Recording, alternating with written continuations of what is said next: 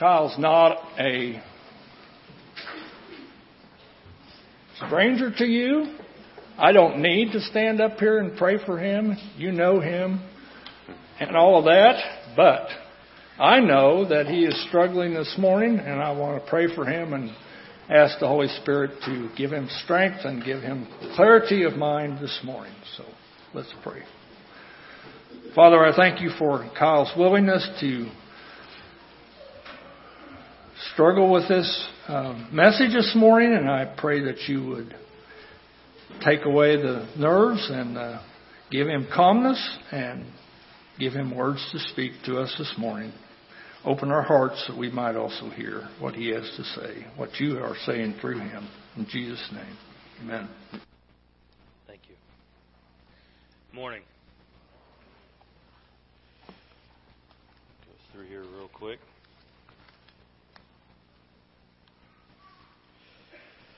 Guess it's an interesting sign of the times. Caitlin and I were on Kelley Blue Book last night trying to look up the value of our van, and we're going through the questions there, and it asked the year, make, model, and how full the tank was. oh goodness! All right. Well, it's nice to be here today. I believe what was placed on my heart while preparing for this message today is the heart with which we come before the Lord. There's various things I was wrestling with throughout the week. The leading in love, the love in which we show each other, and then eventually landing on the love in which we show Him in our prayer, in our daily devotions, and in our reading of the Word. And I know for most of us, or for me at least, especially growing up in a church, reading the Bible and going to as many sermons as we do, sometimes we hear the same stories so many times that we begin to, you don't want to say gloss over the top, but we don't dig into them anymore. We don't dig into the meanings. Noah's Ark, the Ten Commandments, all these different topics. But one of them is the Garden of Eden. And if you stop and you think about the Garden of Eden real quick, what is going on there? Garden of Eden was a paradise.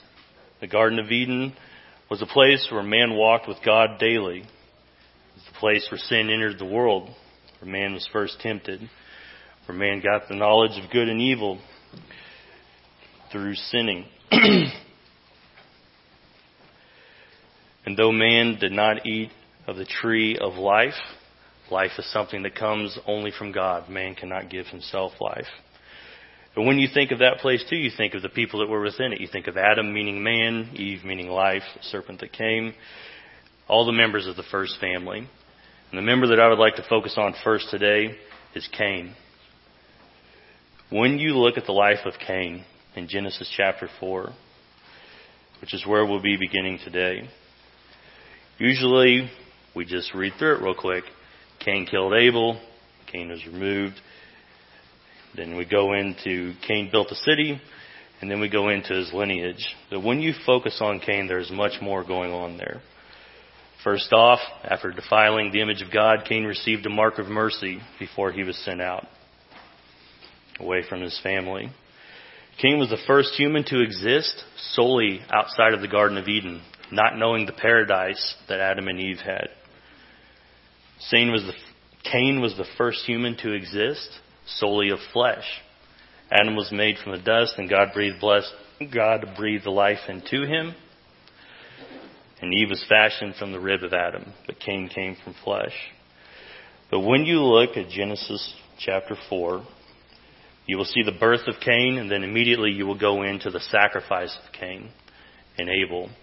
Why God accepted Abel's sacrifice and not Cain's. So let's look at that today start out by reading Genesis 4, verse 1.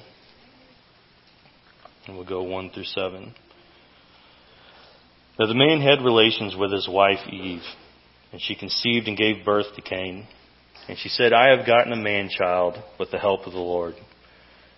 Again, she gave birth to his brother Abel. And Abel was a keeper of flocks, but Cain was a tiller of the ground. So it came about in the course of time that Cain brought an offering to the Lord of the fruit of the ground. Abel, on his part, also brought of the firstlings of the flock and of their fat portions. And the Lord had regard for Abel and for his offering. But for Cain and for his offering he had no regard. So Cain became very angry, and his countenance fell. Then the Lord said to Cain, Why are you angry? And why has your countenance fallen?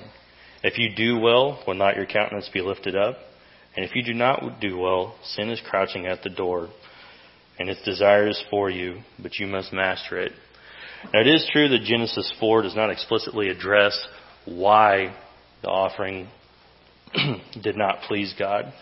But if we go on further into the Bible and we look at Hebrews chapter 11, verse 4, it states that by faith Abel offered to God a better sacrifice than Cain, through which he obtained the testimony that he was righteous, God testifying about his gifts, and through faith. Though he is dead, he still speaks. And in Hebrew 11:6, it states, "And without faith it is impossible to please him, for he who comes to God must believe that he is, and that he is the rewarder of those who seek him." And when you read verse 7 in Genesis 4, it becomes apparent that it seems to be an issue of the heart, especially when you read that Cain brought an offering and Abel brought an offering of the first fruits. Now, there's a famous physicist named Alberto Baricelli, and he states that time is the most valuable, non renewable resource that man has. And we live in an age where the main thing that we sacrifice when we come to God is our time. In our reading, in our prayer, in our devotions, it's always a sacrifice of time, even coming to church. We're giving up multiple hours on a Sunday afternoon to be here.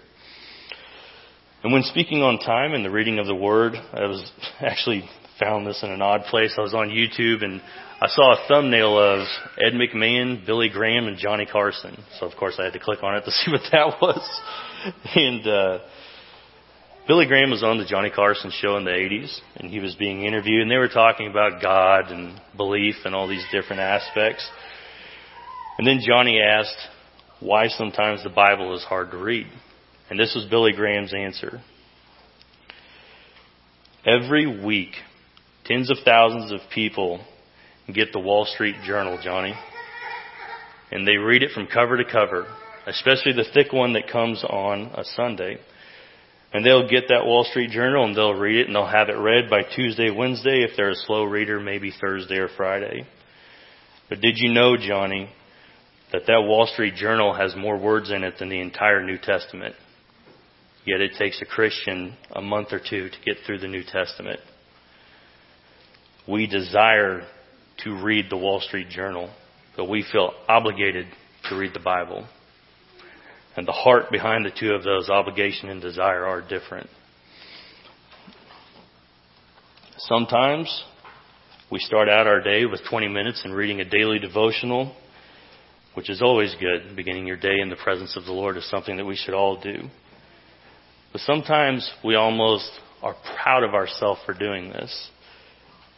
We take pride in the fact that we stopped our busy day and gave God 20 minutes and threw up a prayer before lunch, and we call this the intimate time that we come before Him. That is how we sacrificed our time, was to just do this in passing. And sometimes, if we're being honest with ourselves as well, when we're done with our daily reading, we almost feel a sense of relief. Almost as if we're glad that it's done. Now we can start our day since we got through the obligation of Scripture and start doing what we wanted to do what we're focusing on for the day.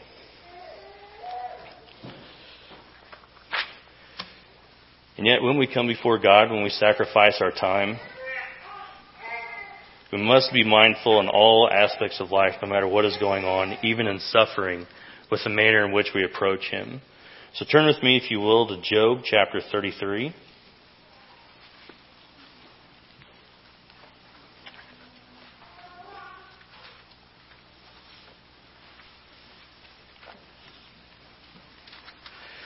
The book of Job is one of my favorite books.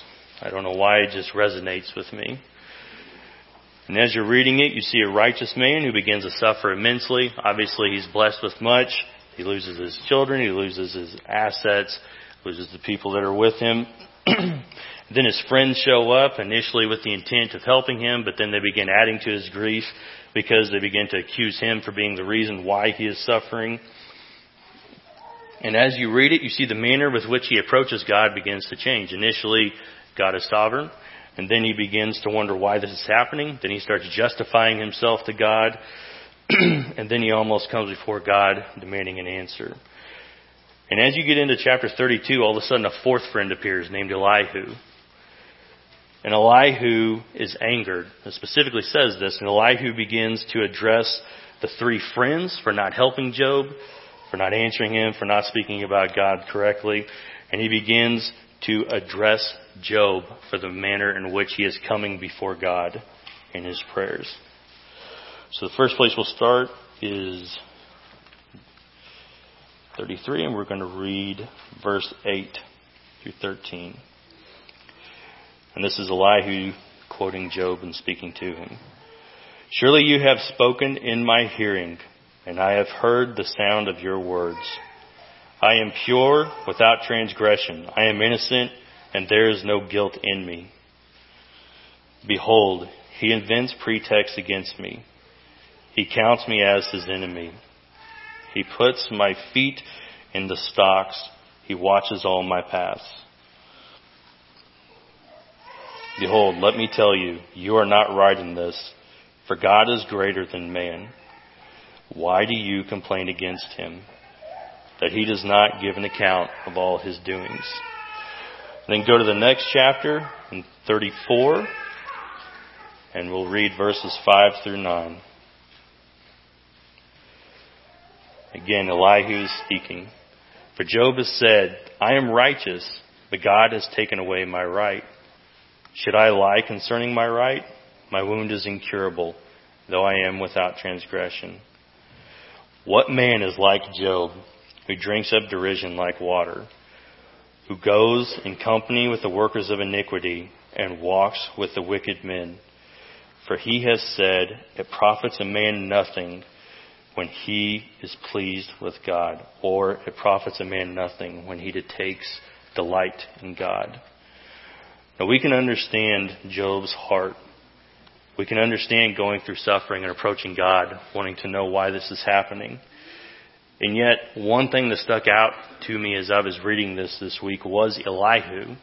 Can you imagine seeing a brother suffering, going through everything that Job had gone through, losing his family, losing his assets, understandably upset, and yet still coming beside him and saying, hey brother, you need to be mindful of the way that you're coming before the Lord. And although that may seem kind of harsh, the truth is he's probably doing that for, for Job's benefit. Because it is wrong to come before the Lord like that, regardless of the circumstance. But the last place I'd like to read in Job is chapter 35, and we'll look at 9 through 16.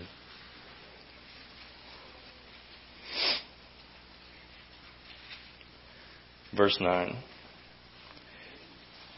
Because of the multitude of oppression, they cry out. They cry for help because of the arm of the mighty. But no one says, Where is God my Maker, who gives songs in the night, who teaches us more than the beasts of the earth, and makes us wiser than the birds of the heavens? There they cry out, but he does not answer because of the pride of evil men. Surely God will not listen to an empty cry, nor would the Almighty regard it.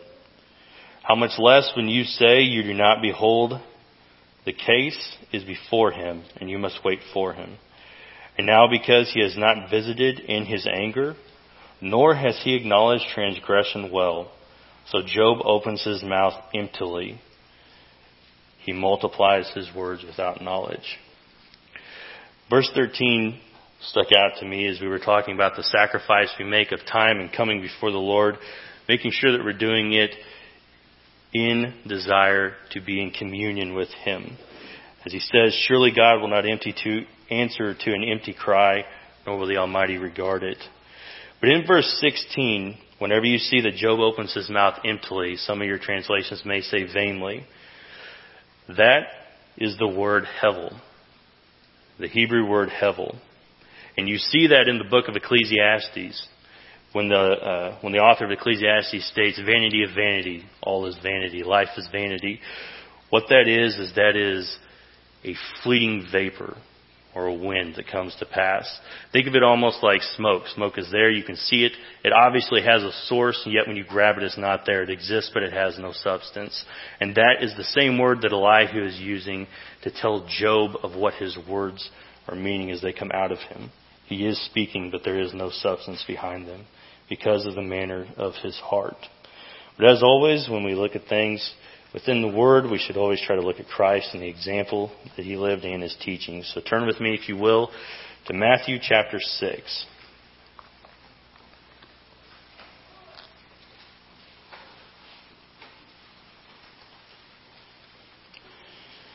There are three things that Jesus addresses in Matthew 6. In the first 18 verses, he addresses giving of alms, he addresses prayer, and he addresses fasting. And in these, he's going to address the heart with which we do each one of them. we're only going to read the first 13 verses here, so it'll be the giving of alms and the heart of prayer. And then an instruction.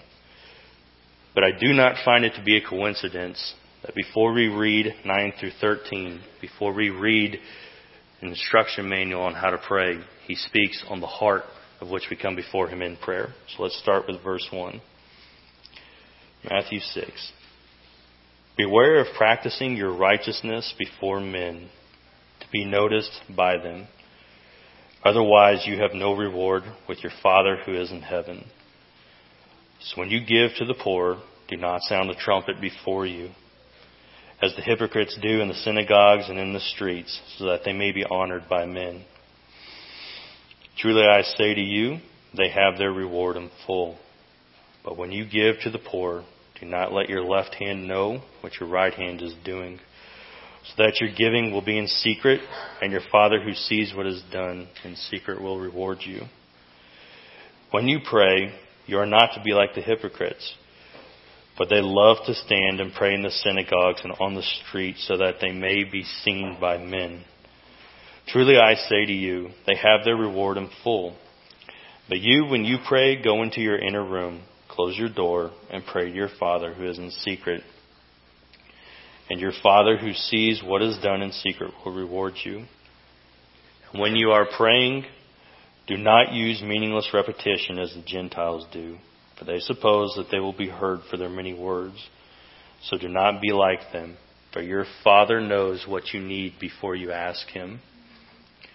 Pray then in this way Our Father who is in heaven, hallowed be your name. Your kingdom come, your will be done, on earth as it is in heaven. Give us this day our daily bread, and forgive us our debts, as we also have forgiven our debtors. And do not lead us into temptation, but deliver us from evil. For yours is the kingdom, and the power, and the glory forever. Amen. When reading through the commentary of John Wycliffe, an excerpt from what he talks about in this section is although we are commanded to let our light shine, deeds of righteousness must not be done in order to be seen. Public prayer is not pronounced wrong. Jesus himself prayed publicly in Luke 10:21 through 22. But a vain display is. Private prayer is the finest training ground for public prayer. And in this we see Christ addressing the heart with which they're coming before Him by stating that they have their reward by being seen. Because that is all that they were doing this for. It was not with a heart of worship. I know as I was going through this this week, the manner in which we come before God is something that was really convicting me because if I'm being honest, a lot of times I come more out of the side of obligation than I do a desire to learn and be led out of a desire to check it off, start my day out the right way, not out of a desire to be with the Lord and allow Him to lead me in it. So this was, I don't know, very convicting this week, I guess you would say. But it's always interesting to me as we read the Word, the way the different themes and lessons are weaved throughout and the different men and women within it. Cain, Elihu, Jesus, sinner, brother, Messiah. Yet in their three lives, the same lesson comes up, along with many others, but the one we focused on today, that if we are going to sacrifice our time, the heart with which we come before Him must be pure, and it must be with a desire to seek Him and to commune with Him. And as we go through this week, I pray that in our daily reading, our devotions, and our prayers, we come to Him with a desire to know Him, to show Him love, and a desire to be within His presence. Thank you. We'll pray real quick.